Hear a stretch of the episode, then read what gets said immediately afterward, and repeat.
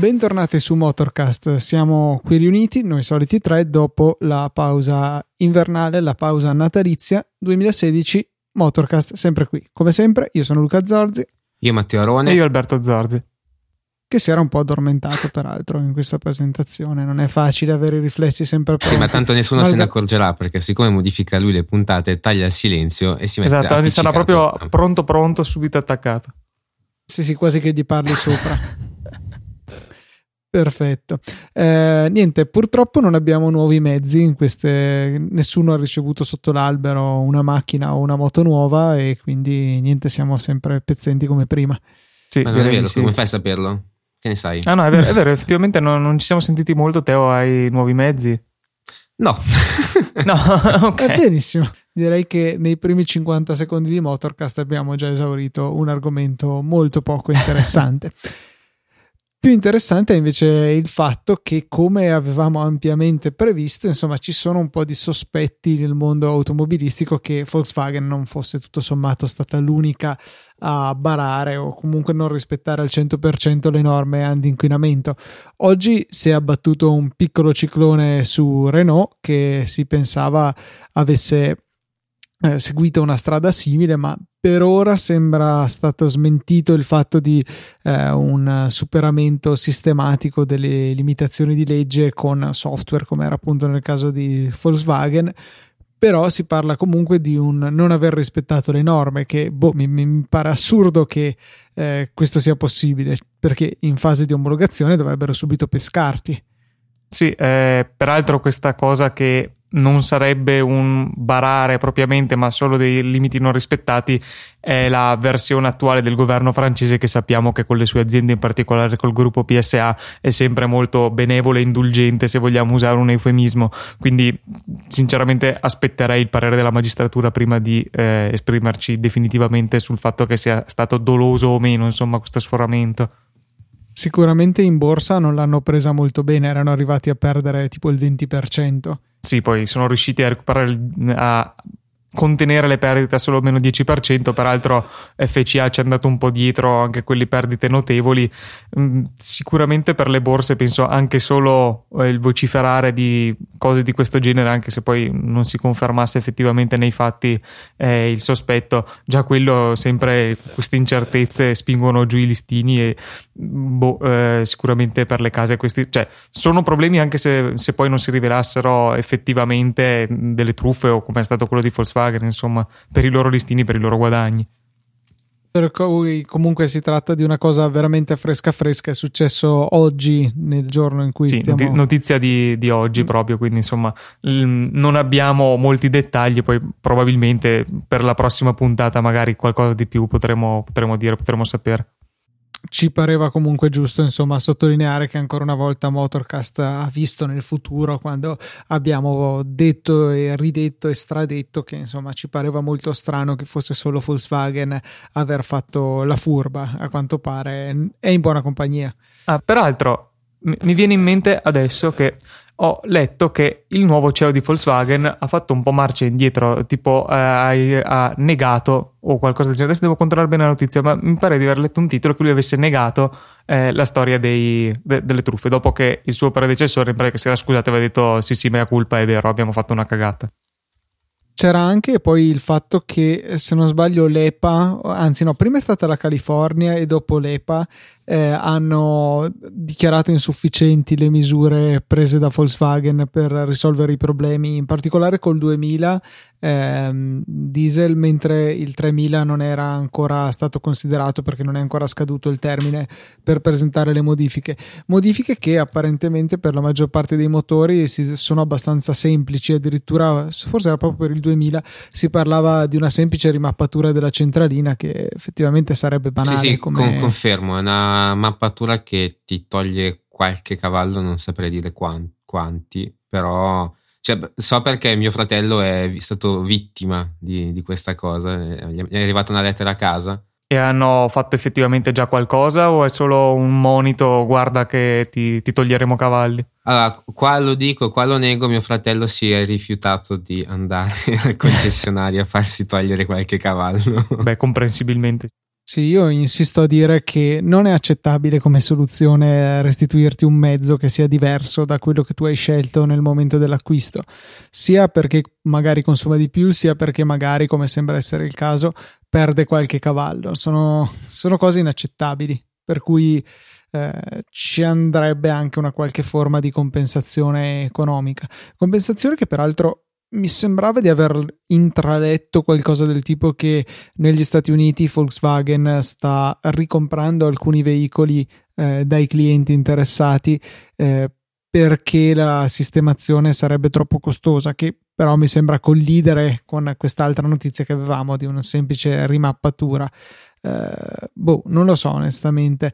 Eh, la faccenda rimane molto complicata pur essendo passati dei mesi dalla notizia originale. Sì, peraltro ho trovato la notizia di cui eh, vi accennavo prima. Effettivamente eh, il nuovo Ciao Volkswagen dice che non hanno mentito uh, sulle emissioni dei diesel, dice che c'è stato un problema tecnico che eh, hanno sbagliato a interpretare la legge americana. Eh, queste sulle sue dichiarazioni che cioè, sembra abbastanza cioè, una pagliacciata, insomma. Mi, sembra una risposta da, da, che darebbe un avvocato, nel senso che, che sì, sì, effettivamente ma... i test ci sono stati, hanno sfruttato le, le particolarità, i punti deboli del test e quindi le emissioni erano quelle dichiarate grazie a sta ceppa. Eh, esatto, cioè il test è stato rispettato, il test diceva che in quelle condizioni dovevano far così, loro hanno fatto così.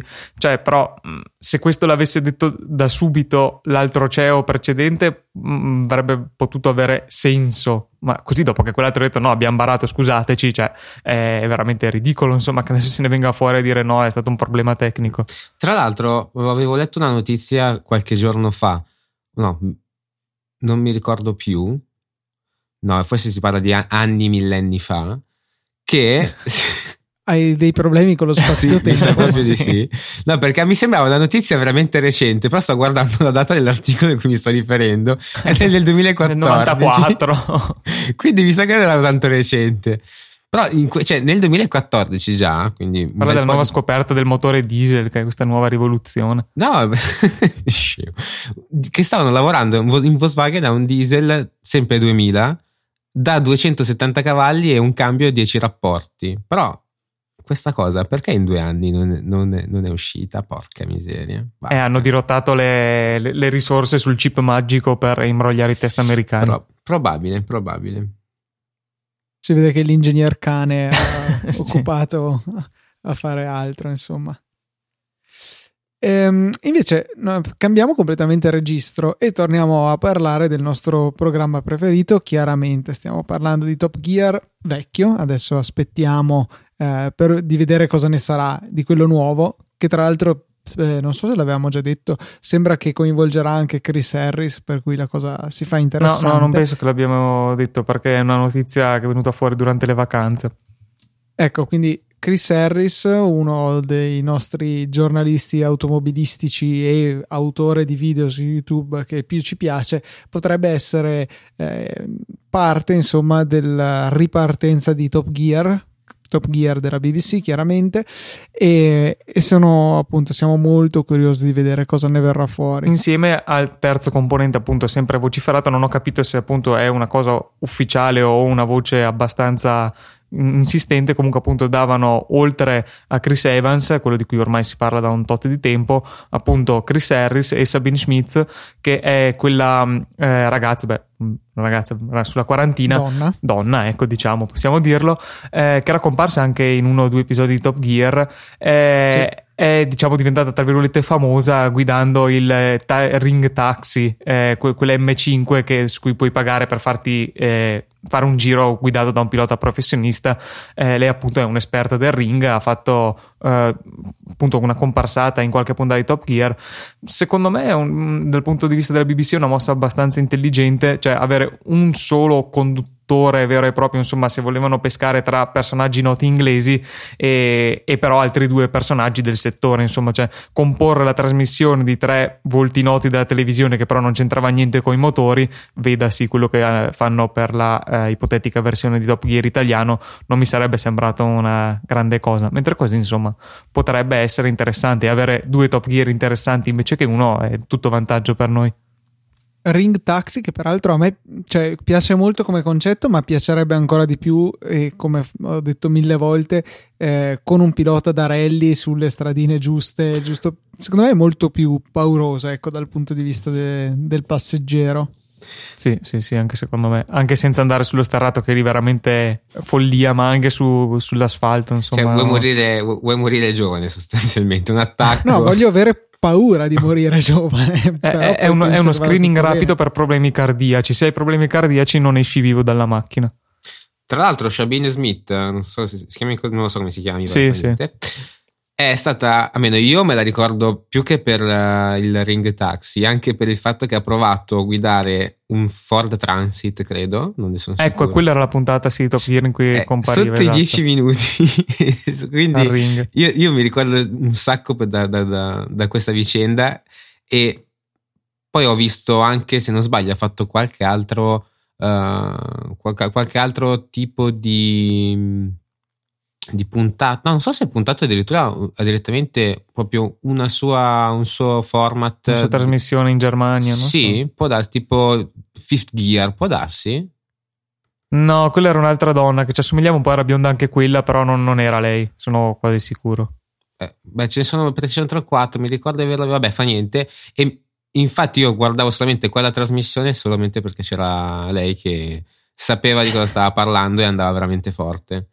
Quindi... Sì, quel, quella puntata col Ford Transit, peraltro, eh, conferma quello che dicevamo qualche puntata fa del fatto di come in generale e al ring in particolare, e soprattutto su una pista così lunga, il, il pilota conta forse di più della macchina. Insomma, un, un pilota del genere su un, un, furgone andava più veloce di Jeremy su non, non mi ricordo quale macchina, comunque decisamente più adatta alla pista che un Ford Transit, ecco.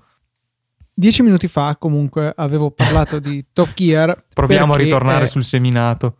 Esatto. Un'altra notizia che ho letto oggi, quindi bella fresca, parla della divertentissima puntata in cui hanno, c'era Jeremy in realtà che provava la Reliant Robin che tutti noi conosciamo come macchina di Mr. Bean, quella che lui eh, va sempre a cacciare fuori strada e a far ribaltare nei fossi, quella a tre ruote insomma, eh, un po' come un'ape, due ruote posteriori, una sola centrale sul davanti e eh, chi ha visto la puntata sicuramente eh, si sarà ribaltato dalle risate perché si ribaltava anche la macchina. Continuamente a ogni curva eh, si capottava. E poi era buffo insomma che c'era Jeremy che dal finestrino chiedeva ai passanti di rimetterlo in piedi. E Jeremy ha rivelato in un'intervista che in realtà la macchina non è che si comporti così normalmente. Eh, cos'è che c'era? A meno che non troviate una squadra di rugby ubriaca alla guida o una cosa del genere, eh, non si va a ribaltare sta macchina. Aveva lui chiesto che venisse eh, taroccato il differenziale della macchina in modo da favorirne il ribaltamento. E insomma, questo onestamente non è che mi scandalizzi più di tanto. Top Gear è molto più un programma di intrattenimento che eh, un, un, programma che recensisce oggettivamente le auto. Senza sì, è, che... è, un programma di intrattenimento a sfondo motoristico, non un programma di motori che intrattiene. Insomma, diciamo che sono un po' invertite le proporzioni, ma cioè, penso che nessuno si aspetti da Top Gear una imparzialità e un'oggettività estrema, appunto se lo si guarda è per, per divertirsi sostanzialmente. Ah, specialmente anche con quel tipo di automobili, cioè nel senso non credo e, non, e, spero che non abbiano fatto cose del genere su uh, automobili recenti e che ci si aspettava comunque una sorta di giudizio non dico imparziale perché non, Top Gear non è assolutamente sinonimo di imparzialità, ma perlomeno veritiero. No, beh, cose, cose, così plateali su prove di macchine moderne non penso, anche perché non penso che le case produttrici gli farebbero passare delle cose del genere. Cioè, la Reliant dubito che esista ancora. Eh, se manomettessero insomma macchine moderne per farle fare merda nelle prove che fanno, dubito che la casa produttrice relativa non direbbe niente, ecco. Passando invece a, a un altro argomento, non so se voi avete visto il bellissimo il bagno, il bagno sì. il gabinetto. Più o meno, diciamo che è il gabinetto versione americana, ovvero il, CES, che dovrebbe essere la Consumer Electronic qualcosa. Show. Show.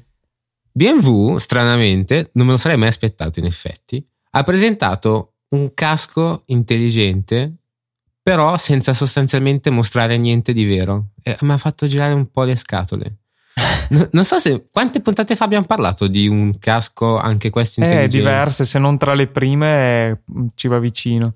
E, però in- non, non c'erano solamente dei rendering o qualcosa del genere, si vedeva proprio come effettivamente poteva essere utilizzato questo casco. Invece qua ci- è, è una sorta di mh, video alla Kickstarter dove si vede tutto un mock-up fatto in computer grafica e non si percepisce Sì, cioè diciamo che hanno più presentato un'idea che un prodotto. sì, sì, in effetti sì. Cioè, l'idea è fantastica anche perché cioè, uno guarda il video di presentazione e dice cavolo, lo voglio anch'io perché effettivamente è fatto bene. Però obiettivamente bisogna sapere ancora quanto costa e non si sa. Questo ancora non si sa. In quanti decenni sarà pronto? In quanti decenni sarà pronto, cosa potrà supportare.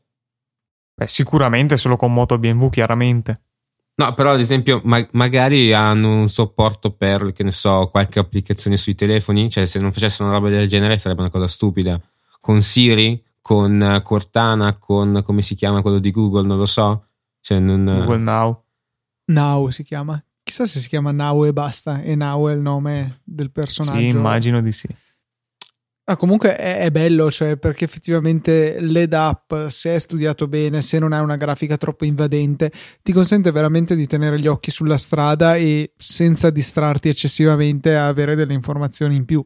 Informazioni che normalmente devi eh, chinarti a guardare sugli strumenti, che in moto secondo me è peggio che in macchina, sia perché in moto è un attimo cadere, ma anche perché ehm, devi abbassare molto di più lo sguardo rispetto a quanto Devi abbassare la testa proprio Ma- almeno- esatto. a meno di moto particolari con, eh, con un'impostazione particolare. In macchina basta abbassare un attimo lo sguardo, in moto devi proprio abbassare la testa, distogliere completamente lo sguardo dalla strada.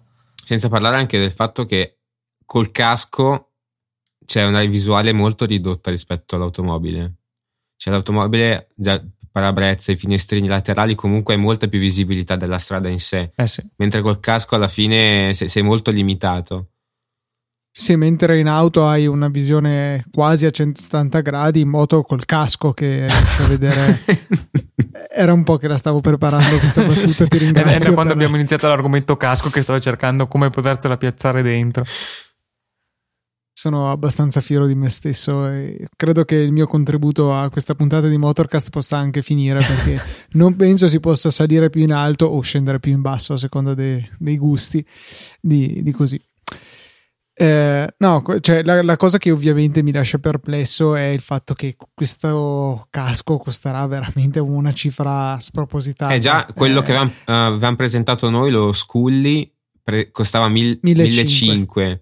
Questo, eh, già solo per il fatto che c'è scritto BMW sopra, non, non oso immaginare quanto potrà costare una roba del genere. Per due, E Non si, non- non si allontanerà, secondo me, più cioè, non sarà poi così assurdo sparare un 3000, eh, che cioè, è veramente tanto. È un casco top di gamma, cioè uno Shoei, una Rai di quelli seri, cosa costano? 1000 euro forse? Sì, sì, ma, Ah, ma anche meno, si trovano anche quelli top di gamma anche molto meno. Cioè, mm, io capisco, aspetta che stiamo facendo delle, ovviamente delle ipotesi, però secondo me come eh, spesso facciamo ci azzecchiamo. e, profetici. esatto, però tranne per il prezzo della, della nuova Fiat che abbiamo sbagliato Eh sì, bel- del tipo che abbiamo cannato, ma proprio. ma proprio tantissimo. Vabbè. Sì. Cos'è che avevamo detto? Ricordo detto poco sopra i 20. Invece è poco sopra i 10. Sì, no, beh, diciamo che fuori dall'offerta e col diesel sta sui 18-19, che è più vicino a quello che avevano detto, però effettivamente il prezzo d'attacco è molto più basso. Che poi non sia il motore che prenderanno tutti, e vabbè, però il prezzo d'attacco è diverso. E infatti quello è importante. Quindi credo che anche questo non, non varierà tanto dalla nostra- dalle nostre stime.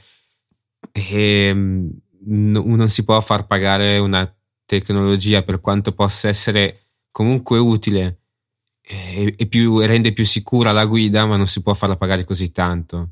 Cioè, mm, io non, non sì, posso non so quanta che... gente sarebbe disposta a pagare soldi del genere per quello che alla fine, ok, sì, è una sicurezza, però.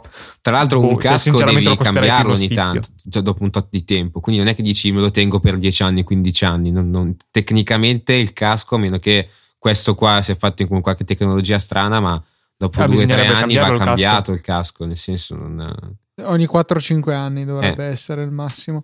Eh, diciamo che magari la cosa può funzionare se la tecnologia in sé è trapiantabile, quindi Mm, ti sì. compri la scocca, il casco nuovo, però poi gli trasferisci l'intelligenza, non so, magari la visiera su cui eh, sono installate tutte le varie parti. Se non sbaglio, necessarie. questo sfruttava un meccanismo un po' tipo alla Google Glass, quindi un, eh, un qualcosa frapposto tra l'occhio e la visiera vera e propria, su cui mh, trasparente, chiaramente, su cui venivano proiettate le cose. Quindi, se fosse effettivamente così, non sarebbe neanche impossibile tecnicamente averlo trapiantabile da un casco all'altro. Chiaramente, caschi pensati per questo utilizzo, però appunto con la scocca separata dalla parte smart vera e propria. Sì, sì, eh, cioè, se non fosse così sarebbe una cascata. Comunque, secondo me, questo Basta. sarà il futuro. Oh, madonna, oh, madonna, santo Dio. Stavo, stavo per dire prima che eh, Luca dicesse una cavolata del genere. La cascata. Una cascata. sul serio. Qua, qua, qua. E secondo me saranno il futuro del- dei, dei caschi che nei prossimi, dei prossimi 3-4 anni, secondo me. Per me, non- magari non così elaborati con tutte queste Ma informazioni, qualcosina. però questo metodo di interazione, il fatto di avere direttamente dei dati visibili sulla visiera o comunque senza abbassare lo sguardo sarà qualcosa di assolutamente normale che effettivamente può aiutare tantissimo la, la guida di, di- di una, di una moto. Quindi spero e anche sono convinto che i, i- produttori di, di caschi facciano questo passo perché secondo me sarà molto più accessibile e credo che possa essere anche facilmente inserito all'interno della- de- dei caschi stessi. Vedremo. Sì, magari, magari in acco- cioè, chiedendo aiuto in accoppiata alle aziende dell'elettronica, insomma, cioè difficilmente le aziende di caschi hanno questo grande know-how sul- sull'elettronica, però appunto se facessero una qualche forma di partnership con eh, una qualsiasi azienda di elettronica potrebbe essere un vantaggio per tutti e due. Andando avanti, invece, vorrei tornare a celebrare il nostro podcast e in particolare le nostre abilità di indovini, perché eh, Bernie Eccleston, che a quanto pare è un nostro ascoltatore, eh, ha deciso di, eh, di darci ragione e di Sì, prima di tutto era, sta- era stato 1. prim- esatto, prima di tutto era- noi ne avevamo parlato, poco dopo eh, Jenson Button ci aveva dato ragione, aveva espresso le nostre stesse opinioni, adesso anche il buon Bernie sembra che, che sia d'accordo con noi, i nuovi regolamenti delle Formula 1 ci danno pienamente ragione. C'è questo bel video eh, realizzato da Giorgio Piola, a quanto pare un- commenta- uno dei commentatori eh, sulla RAI dei Gran Premi di Formula 1, che mostra dei modellini tridimensionali delle auto confrontando le- i regolamenti dell'anno scorso, del 2015, con quelli che vedremo invece dal 2017, quindi tra non, Non- la prossima esatto. stagione, ma la successiva. E, e ci sono delle variazioni piuttosto consistenti, più o meno quelle che avevamo auspicato. Sì, si vede a grandi linee, proprio macroscopicamente, si vede sotto diversi aspetti un aumento del grip meccanico e una diminuzione di quello aerodinamico. Il grip meccanico si vede la macchina nettamente più larga, ma cioè veramente sensibilmente, e anche la gomma, per esempio quella posteriore, passa da 315 a 400 mm, cioè un aumento di- del 30%, veramente sostanziale, si ritorna quasi ai gommoni degli anni 70. E aerodinamica invece molto semplificata, meno mh, alittature, sfarfallie, appendici varie in giro per la macchina, un profilo molto più lineare. Eh, peraltro un po' come quello che si era tentato di imporre con quel grande modifica del regolamento che c'era stata qualche anno fa, non so se nel 2007 o qualcosa del genere, quando le macchine erano cambiate radicalmente e, e poi però nel corso di questi anni c'è poi stato un rifiorire nuovamente tutte le appendici varie in giro per la macchina. Adesso sembra appunto che si- ci vogliono riprovare a semplificare l'aerodinamica. L'ala anteriore rimane comunque parecchio complicata, mentre invece è al posteriore che c'è la maggiore Sì. semplificazione. E sulle pance Cioè, laterali, diciamo, mh, proprio le appendici ulteriori, tutte quelle per guidare i flussi all'interno, dura, lungo il percorso della macchina, diciamo, più che gli alettoni in sé che sono cioè, chiaramente parte integrante e fondamentale del, dell'aerodinamica perché non è certo con due alucce davanti e dietro la macchina che si riesce a fare eh, una grossissima differenza. E eh, invece un altro particolare aerodinamico che eh, a me aveva sempre affascinato, quelle specie di, eh, non saprei neanche come chiamarle, de- dei prolungamenti sulla parte anteriore dell'allargamento delle pance, quindi diciamo all'altezza del pilota, grosso modo, che ha dietro di sé la base dell'auto che si allarga per raccogliere il motore e lì c'erano queste specie di installazioni, queste ali fatte come, non so, a, a, quadrato se vogliamo, che si protrudevano verso l'esterno della macchina. Sì, qui eh, dovete sono... guardare il video finché ne parliamo perché è veramente difficile rendere l'idea se non sia il video sotto, se non, se, se non sia un'immagine ecco, di quello di cui stiamo parlando, quindi vi consigliamo di vedere sì. il video.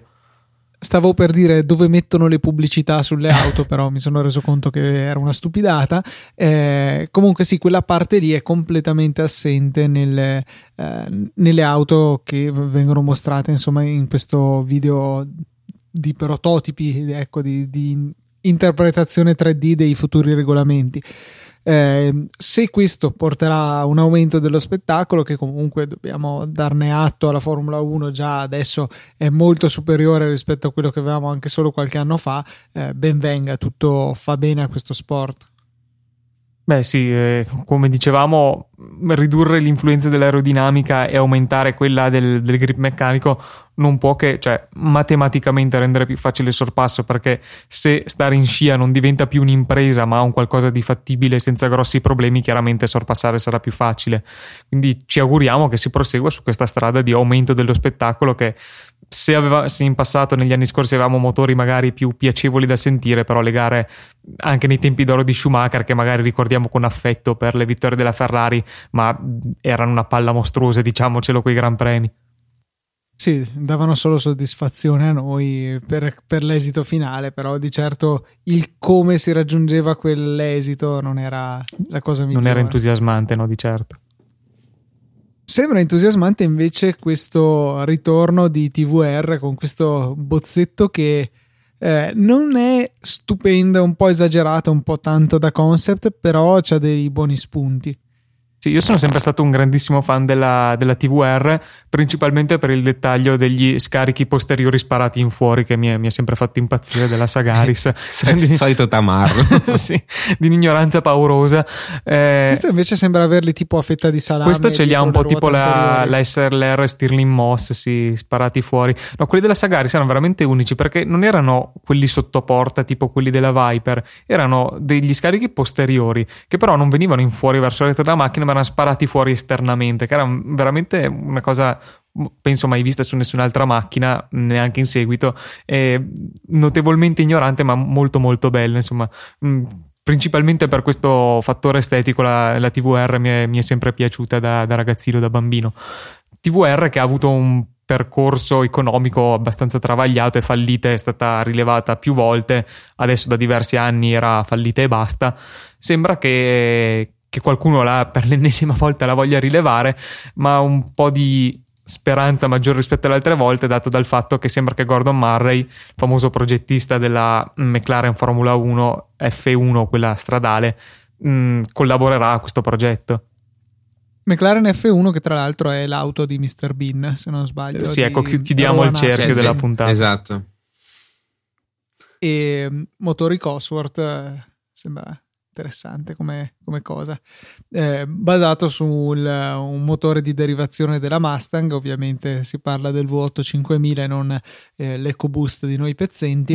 eh, no, se, sembra proprio un, un'auto interessante, bisognerà vedere come riusciranno a realizzarla, B come sarà poi perché chiaramente eh, per fare un'auto veramente valida ci vogliono dei fondi, degli investimenti mica male eh, e c'è comunque il rischio che quest'auto rimanga o solo sulla carta o magari realizzata, magari anche molto bella, ma dal punto di vista della guida sì, ok, sarà anche divertente, ma di certo mh, rischia di non essere al passo delle rivali. Eh, peraltro TVR... Secondo me rimarrà uh, non, neanche, non, sulla carta ma rimarrà nel concessionario perché se la compreranno in quattro persone. E, in, e invece hanno già raccolto 250 preordini, cioè sulla fiducia, cioè neanche un concept fisico, cioè proprio hanno detto noi rifacciamo una TVR, la volete? 250 persone hanno detto sì, senza saperne sì, niente di più. Per, sono tutti dei, secondo me sono quasi tutti inglesi, però qua non lo so. De, dei ricchi lord inglesi, sì. Sì. Eh, Chiudiamo la puntata se non hai altro da aggiungere. No, dicevo che le, le TVR comunque sono sempre state macchine che non puntavano tutto sulla prestazione in sé quanto appunto se vogliamo rimanere sull'ignoranza della guida cioè eh, macchine veramente estreme molto leggere motori potenti propense al traverso non particolarmente propense al tempo sul giro in senso stretto ecco quindi mh, sono curioso di vedere Gordon Marley invece che è un progettista di macchine se vogliamo più, più composte la, la McLaren F1 ricordavamo anche altri prototipi quindi appunto anche questo connubio forse è un po' poco lineare tra lo spirito di TVR e questo di, di questo progettista invece più, eh, più preciso. Ecco, sono curioso di vedere cosa viene fuori.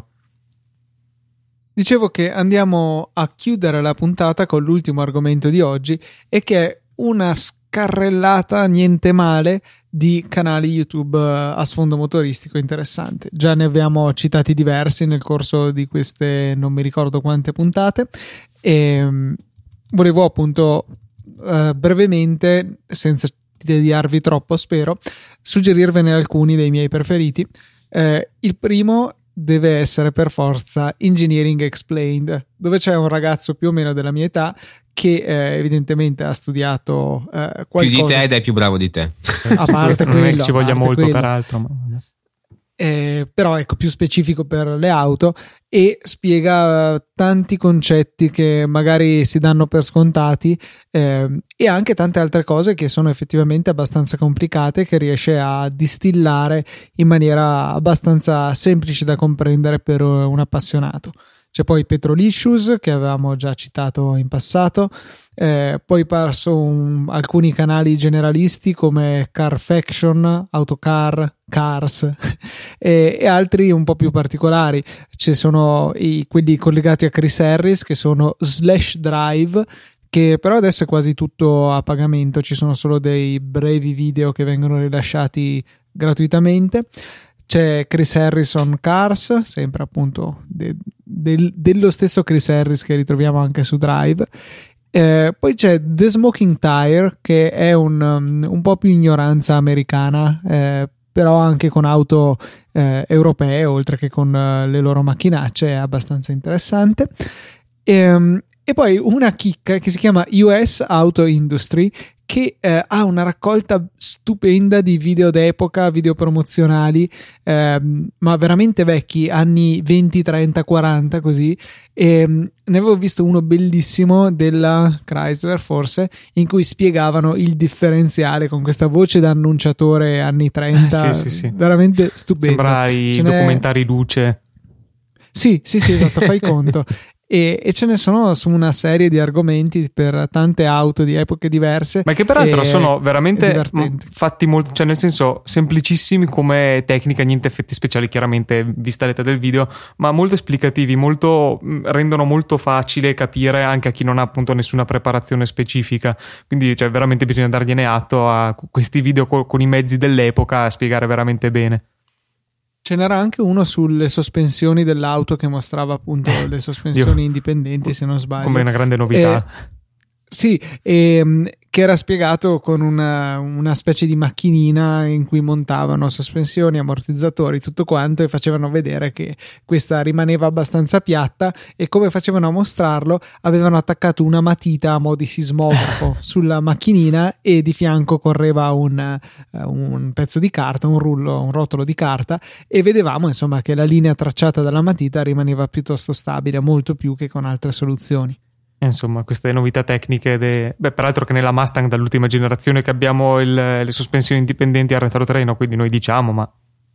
No, ma guarda che è l'esempio perfetto che faccio ogni volta che parlo di schifo automobili americane. eh, che ogni volta qua mi ripeterò sempre, però non, non posso non dirlo che sono capaci solamente di andare dritto oppure al massimo di fare una curva sempre la stessa, sempre da una parte per 80 giri di pista, quindi non sanno costruire macchine, secondo me. Qua lo dico, lo ripeto un'altra volta, ma so. credo che molti saranno d'accordo. Aspette, aspetteremo il Sandrone americano che venga a darti una rimenata per farti apprezzare le loro macchine. Insomma, quando troverai l'americano certo. giusto, non gli potrai dire queste cose, Teo. Sì, sì. Teo, vedi di, di redimerti invece, ho visto che hai segnato anche tu un paio di canali sì, interessanti. non come te, perché quando hai detto bisogna mettere un paio di canali, io un paio ne ho messi due. veramente tanti, ne ho messi un paio, cioè due. Però Il sono minimo sindacale per rispettare buoni. un paio. Esatto. Allora, mh, ovviamente uno non poteva che parlare di moto. Quindi, ragazzi, già preparatevi. Chi, a, cui, a chi non gli piacciono, non, non guardatelo neanche. Invece, chi è interessato può andare a guardare il canale di Caffeine Crew, che sono questi ragazzi che vanno in giro prevalentemente con i motard, ma non solo. E a differenza dei canali soliti miei, non vanno a fare in giro i pazzi, cioè almeno non fanno soltanto quello, ma fanno anche parecchi viaggioni, ma lunghissimi con moto appunto di questo tipo e anche giri in pista e può essere molto interessante. Cioè, uniscono un po' tra il, appunto la girata in pista, la, la, gara e così via, insieme anche a dei videolog uh, mentre vanno, fanno questi veramente delle motocavalcate lunghissime e dai loro video mi è sempre venuta voglia di prendere la mia moto e farmi un giro, se non che eh, la prima volta che ho provato a fare 300 km sono rimasto a piedi, lasciamo perdere. e questo è un canale. Le gioie del L'altro K. invece è qualcosa di eh, carino e quando ho visto il primo video ho subito pensato a una sorta di sfide alla Top Gear. Sto parlando di Seen Through Glass, ovvero vedere visto tramite gli occhiali perché infatti questo ragazzo qui oltre a fare video normali con la fotocamera ha anche degli occhialini con al centro una, una videocamera e quindi sostanzialmente si vede come guida lui in, in prima persona ed è, ed è molto carino. Fa dei video di tutti i tipi ma quelli che mi piacciono di più sono appunto le, sorta, le, le, le, sfide che fa con i suoi amici, tutti dei, penso, delle persone molto benestanti perché lui, se non sbaglio, ha una Jaguar F-Type credo, non ne sono sicuro. E i suoi amici hanno, appena esce il nuovo modello di supercar, ce l'hanno, quindi credo che siano anche loro molto, molto benestanti. Comunque sono molto divertenti e soprattutto escono con anche regolarità, quindi se vi iscrivete nel giorno di una settimana, quei due o tre video ve li vedete tranquillamente. È un peccato che siano pochi però i canali di moto eh, di un certo livello su YouTube. Ci sono tanti bei video amatoriali, ma non c'è una produzione del livello di drive, del livello di um, autocar, insomma ce ne sono tanti invece per il mondo auto e per le moto purtroppo non è così. Eh, forse penso sia, un po la mancanza. penso sia un po' per il, il, pubblico un po' più ristretto tutto sommato che quello, per, che quello automobilistico. Sì, sicuramente, cioè perché sostanzialmente la gente fa canali, mh, non dico per guadagnare, ma praticamente Comunque sì, per rispondere senso, a un'esigenza, dai, diciamo. Eh, cioè, nel senso, se non si ha un riscontro, la gente si, scoccia anche a, a, a, impegnare del tempo per, per, fare qualcosa di. perché effettivamente è impegnativo. Io conosco qualche canale molto bello con video di altissima qualità, però si tratta sempre di eh, cavolate che fanno in moto e quindi non. Non è che ci vadano non, budget. Non si possono paragonare a Petrolicious, sì. Sì, cioè nel senso sono, sono proprio nicchia, nicchia, nicchia, quindi non, non è, cioè è normale secondo me che non ci siano, è un peccato perché effettivamente mi, mi, mi interesserebbero parecchio. Bene, dai ragazzi, direi che abbiamo ripreso per bene con Motorcast in questo 2016. Uh, eh, io non ho altro da aggiungere, ditemi un po' voi se siete d'accordo e possiamo anche chiudere. direi di sì. D'accordissimo. Però, però, Teo, fai il tuo lavoro. Ragazzi, se volete scriverci, mandateci una mail a motorcast.easypodcast.it. Grande, grande. E poi ricordatevi chiaramente l'hashtag Motorcast che potete utilizzare su Twitter eh, e farmi scoppiare il telefono di notifiche Esatto. qualora lo desideriate. Eh, poi potete anche trovare noi tre su Twitter, siamo at LucaTNT, sono io, Alberto è at Albiz94 e quell'altro è at Teobiondo91. Niente, qua la supremazia Zorzi sta, sta aumentando sempre di più, quindi È una questione numerica. sì. Devi invitare tuo fratello e allora poi sarà una, una lotta alla pari. Eh, Sì, eh, quando comincerà a parlare di R32 e gli verranno fuori le lacrime e dopo... Piangerete insieme ricordando i bei tempi. sì. Dai, però non sarebbe neanche un incontro violento tra le nostre due casate, non sarebbe un incontro col crick in un vicolo. ok, Vabbè, stupidate a parte. Un saluto da Luca. Un saluto da Matteo. E da Alberto.